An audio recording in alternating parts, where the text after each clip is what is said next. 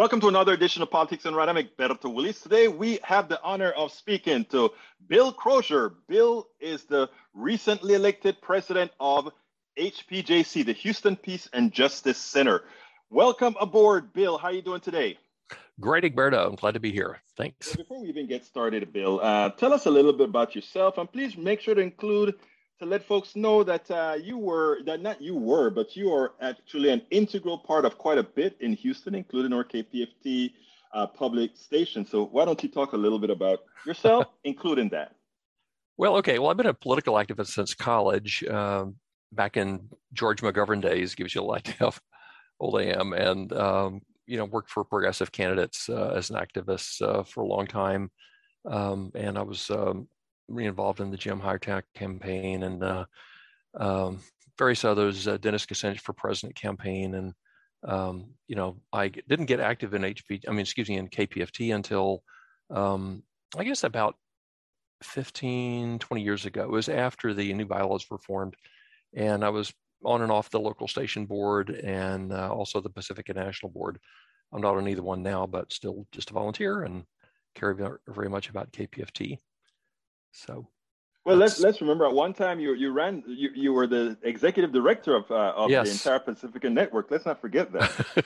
yeah, well, that was one of the things that uh, my colleagues asked me to do back in. Uh, it was early 2017, and I served almost as a year as a volunteer for the as the interim executive director. I was one of the ones who'd been yelling and screaming the most about, uh, well, not the most, but one of the ones about the finances and how we got to get that together. And at that time, we had a situation where the uh, Empire State Realty Trust was suing Pacifica because of unpaid tower rent in New York, our WBAI uh, New York station, and that occupied a lot of my time, plus other things. But uh, yeah, it was quite an experience. And you know, I'm, I mean, I'm still excited. There's so many people like you and so many others who are really dedicated volunteers who, who keep things going and care about. Well, I mean, that, that's what it takes. You know, I just got off my program, Politics Done Right, the, the one that I do on a daily basis. And we were talking about the goodness within uh, humanity or whether humans are doom or whatever. And what I try to tell them is I work with people all of the times, you know, I mean, uh, for those people who believe that, uh, that somehow all, you know, yes, we have a tendency to follow psychopaths. I mean, unfortunately, we do. Uh, but there are so many good people out there that I don't think we are quite doomed yet because there are enough of there are enough of uh, of the Bill Croziers around that that is not uh, that's not going to happen. Bill, you uh, just became the president again of uh, the Houston Peace and Justice Center. First of all, why don't you tell us a little bit about the formation of that organization and what it you know what it does? Okay, well, HPJC was um, formed about 20 years ago.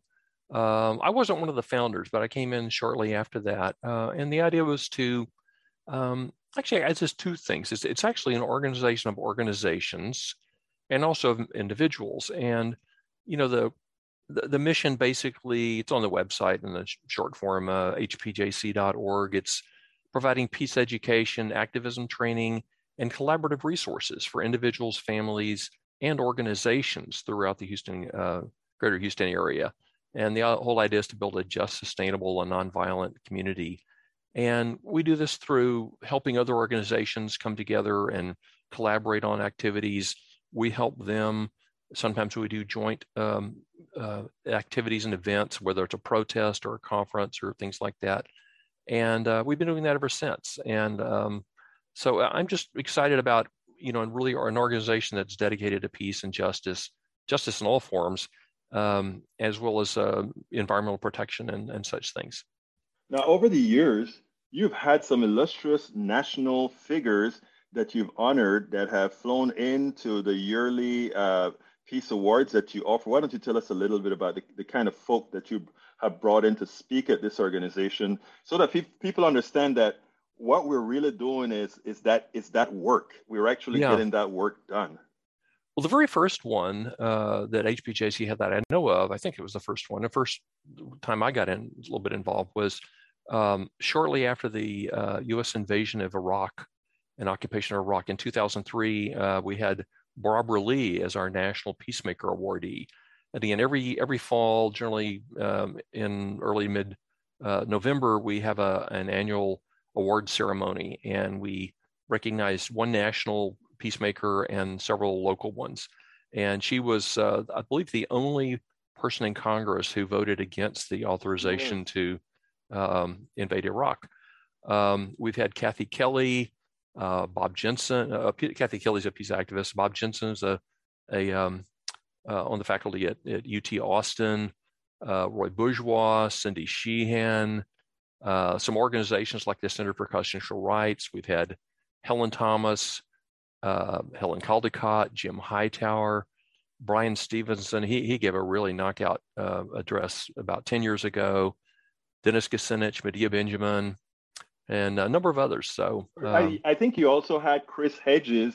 Uh, yes. One year as well. Chris Hedges, the well-known New York uh, column, uh, former New York columnist that didn't make it past Iraq, if I remember correctly.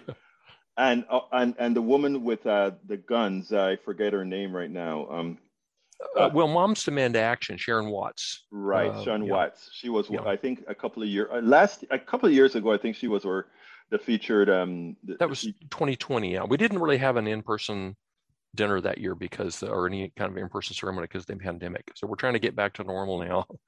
Yeah um, it's difficult uh, because it's an organization where it's sort of touchy-feely and when you don't have the touchy-feely times it's kind of hard to um you know because you want to be around all these people. Now i mean as it turns out um uh, you want what what are your plans going forward i mean you just became the president again and you you kind of have to reconstitute this thing not that it ever went away but you have to kind of get it activated again in this post covid well i don't know if we can call it a post covid area but a a a, a more uh, getting closer to what would be a post-COVID area. COVID area. What do you intend to do? Well, we yeah we are trying to get back to normal this year, um, and you know it's not just HPJC, but a lot of organizations that we work with really suspended a lot of their activities over the last couple of years, or try to move them online.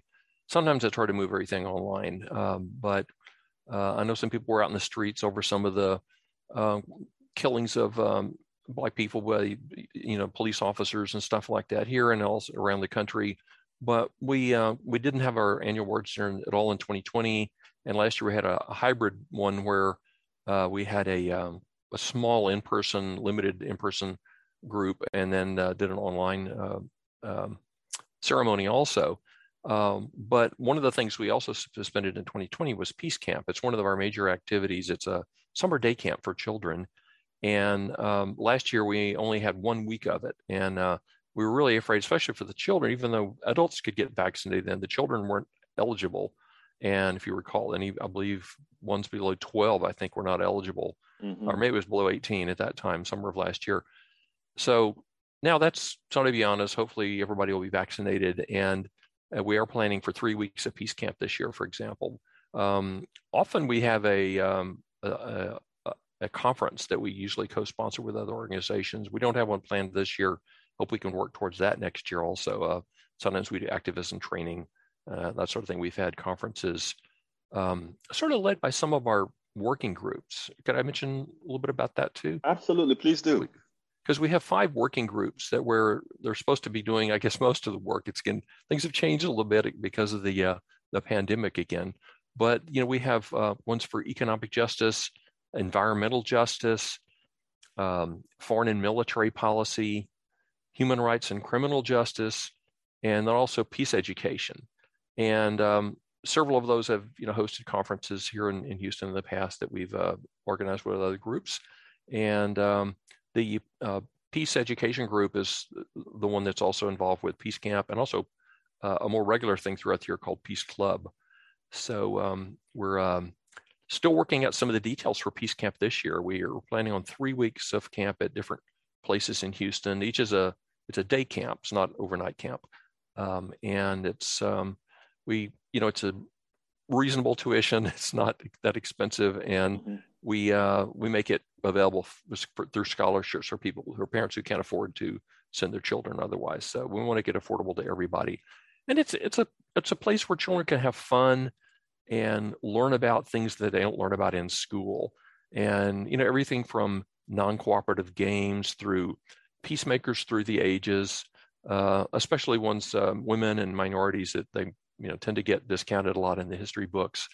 And uh, we don't care what the state board of education says. You know, we're we're here to help children learn about things they need to learn about. They and, learn real, yeah. Yeah, and and and learn about not just sanitize history, but how things that the United States really needs to do better job in. And um, so, um, and again, nonviolent conflict conflict right. management skills and alternatives to competition violence. I wish I wish I'd learned that when I was younger. And you know, it's wish a lot of adults you could learn that sort of thing. And um, again, just working together with you know children from diverse backgrounds and and uh, having a good time too. And it's not religious. We have um, and we welcome you know all children. We we often have them at churches because they provide space for us. Some of our member organizations, for example, uh, and um, so we'll have more details on our website soon. There's some outlines of the three locations that we have right now, but we don't.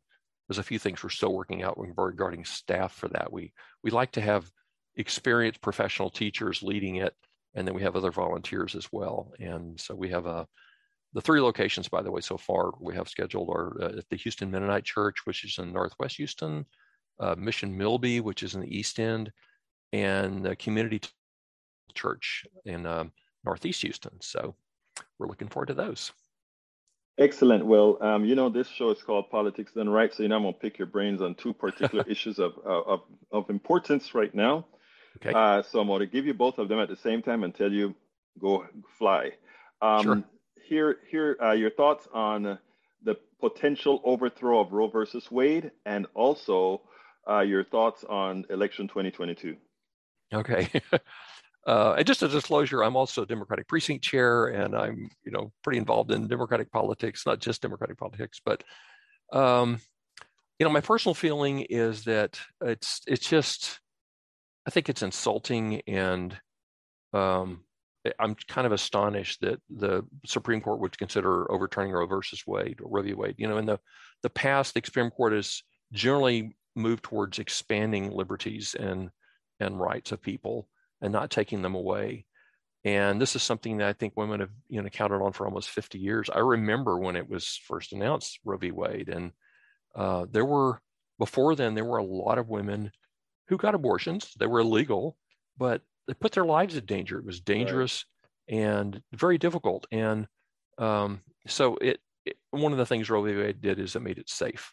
And um, I'm also kind of astonished by some of the organizations that oppose Roe v. Wade. They also seem to be, some of them at least, seem to be opposed to birth control, making it more mm-hmm. difficult to get that. So they actually create the need for more abortions. It's kind of hypocritical, I think. And then also the so-called right to life. They care about life. Kind of maybe I'm overgeneralizing some. I don't want to stereotype people, but uh, some of them don't seem to care about children once they're born. And I think it's critical to have early childhood education and uh, parents need daycare and they need an opportunity to raise every child in a, a you know loving environment where they have enough um, resources and everything. And so it's difficult for a lot of people and uh, especially people with limited income. And so i think this is if it is overturned if the supreme court really does i think it's going to hurt the um, people with limited resources more than anybody else. I know there's some people that really do feel that um, the life of a fetus somehow trumps the life of a woman, or it, that's the way it sounds like, at least. Right. I, I, don't agree with that, but you know, I realize there are some people that feel it's a, an ethical issue, and from that point of view, also. And I think we need to have more discussion, like you did last week, by the way, on your show. I remember with people who aren't just calling each other names and things, but have we'll talk about you know the real issues involved and and try to help people understand each other. You know, we just discussed that on the just before I came on to this show. What we discussed was, you know, I'm not going to be dealing with anybody flame throwing. If we're if we're going to move forward, it's going to be having a conversation. Uh, uh-huh. if, if, if you're shouting and doing that sort of, you, are not having a conversation. Why bother? You know, yeah. so you just want it your way. Now, the next thing, I'm not going to let you get away without touching election 2020. Okay, well, let me just say though, HPJC actually doesn't have an official position on this. Of course, it's kind of new. We haven't had an opportunity to that we never need to talk about it. But that was my personal opinion that I was talking about. Let, let, so let go ahead. Pause. Let, let, me just tell the audience that uh, okay. I wanted uh, Bill on the show to talk about HPJC as a separate entity which is a uh, which is a, a 501c3 organization. Yes. And, and and again, so he when he talks political, we're talking simply not as president of HPJC, but okay. as Bill Crozier, the person. I think I think I've, okay. I've clarified that, Bill. So I think we can still safe. talk about issues anyway. Or, right. And HPJC does take a stand on a lot of issues. We've taken stands right. on on uh, you know fifth dollar fifth minimum wage and civil rights and all kinds of things. And oh, oh I, I forgot our keynote speaker, our National Peacemaker awardee that we're going to have um, this this fall uh, is uh, I mean a real I think, a superb leader in this, and he's um, uh, the his name is Reuben Jonathan Miller. He's from the University of Chicago, and his research has been centered on how people who are formerly incarcerated still have trouble for the rest of their lives, often because of discrimination right. and problems that employers and society, you know, put in front of them. So I think it'll be a really interesting topic. Well, you know, you, you I know you'll be back on to to to, to promote that when it's uh, yeah. closer closer to that time. Now, Bill, I'm still not going to let you get away without telling okay. me your thoughts on 2020. Oh yeah. Oh gosh. Well, um, 2022. I'm sorry, 2022. Yeah, 2022. Right. Okay. Well, that, personally, I'm um, appalled at the previous occupant of the White House, and I hate to even mention his name, but you know, still has such a following. I think he um, he and his followers were really attacking the Constitution and the very bedrock of our country with not accepting the fact that he lost the election in um, in uh, 2020 and putting out a lot a lot of lies about that. And I think we need to be moving forward and try to get people together. I mean, most of the people in the United States want democratically democratic elections. They're willing to accept the fact that sometimes they don't win elections. Certainly happened to me. Some of my supporters haven't won. Um, one of the well, George McGovern, I mentioned I supported him. Mm-hmm. I supported you know lots of other candidates who haven't always won. Just Jim Hightower won a couple of times, then he didn't. He lost, and various various other candidates. But you know, I I still have hope, and we do get people elected. I you know Barack Obama, for example, was a lot of people said he'd never be elected, but he was, and that was he did make a lot of changes. I, I wish he'd actually done a little bit more, but that's good. But I'm I'm really appalled that there's certain people, including both our Texas Senate, U.S. senators, uh, seem to um, take such an extreme position, and it's so polarizing. We need to get back to talking about real issues and not just calling names and rhetoric and just throwing out false information to people. And I think social media has done a lot of damage in our country too because of the way they the, uh, like Facebook, for example, they have a preference for um, putting things in front of you that are inflammatory and uh, gets the most attention, but that doesn't necessarily mean it's truthful. Often isn't truthful or or reasonable or, or important. Um, so they they want things that get engagement, that generate clicks, and outrageous things tend to do that. So you see a lot more of that than uh, you'd see in real journalism. So I'm really concerned about that. I think that's we have a real danger in our country, and we need to get people out to vote, regardless of party. We need to get people to to vote in November and vote in. Oh, we have a primaries coming up, or primary runoffs, excuse me, on May 24th in Texas. A lot of people forget about that. Yep.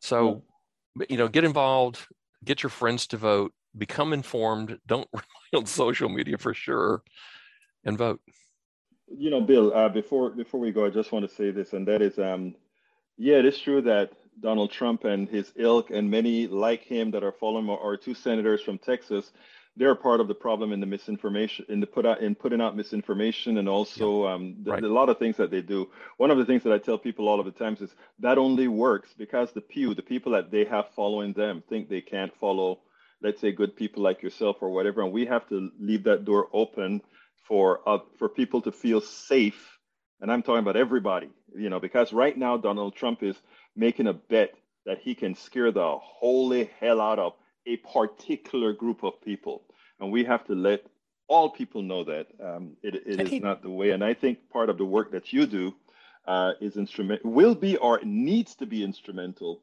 in attaining much of that.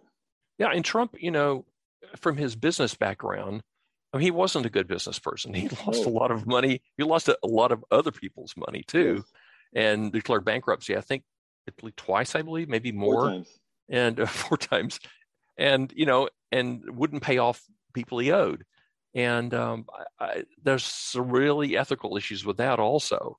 I mean, sometimes people, you know, the most common reason people declare bankruptcy in this country is for medical expenses right. because of our screwed up medical system. You've talked about that a lot on your show too. And, you know, we need single payer, payer universal, universal health care. And, but, but Trump is used to being a bully. He's gotten, he learned in business that he could get his way by bullying and lying. And he's still trying to do that.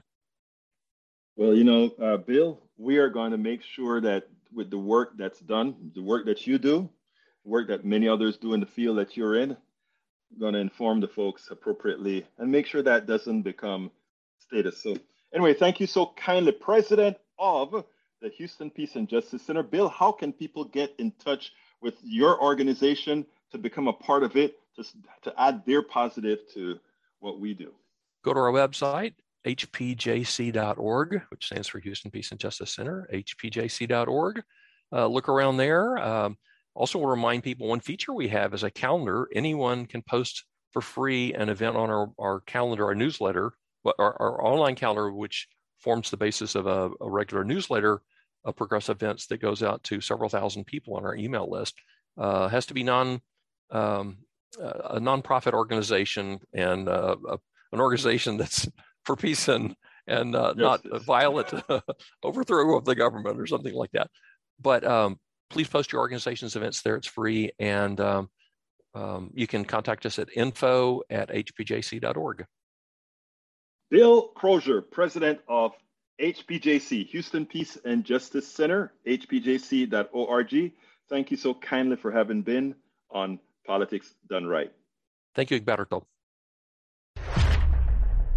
we spend a lot of time deconstructing the news, trying to trying to parse it into a form that everybody can understand. We try to find those little nitpicks where uh, it goes, it flies above the fray, etc. If you really like these videos that we do, I want to ask a big favor. Please go ahead. Number one, subscribe to our channel, and number two, please join if you can. Thank you so kindly for watching. Keep watching. Please remember to share. We must populate the entire internet with our progressive message, a message that we know is what most Americans say that they want. So help us, please join.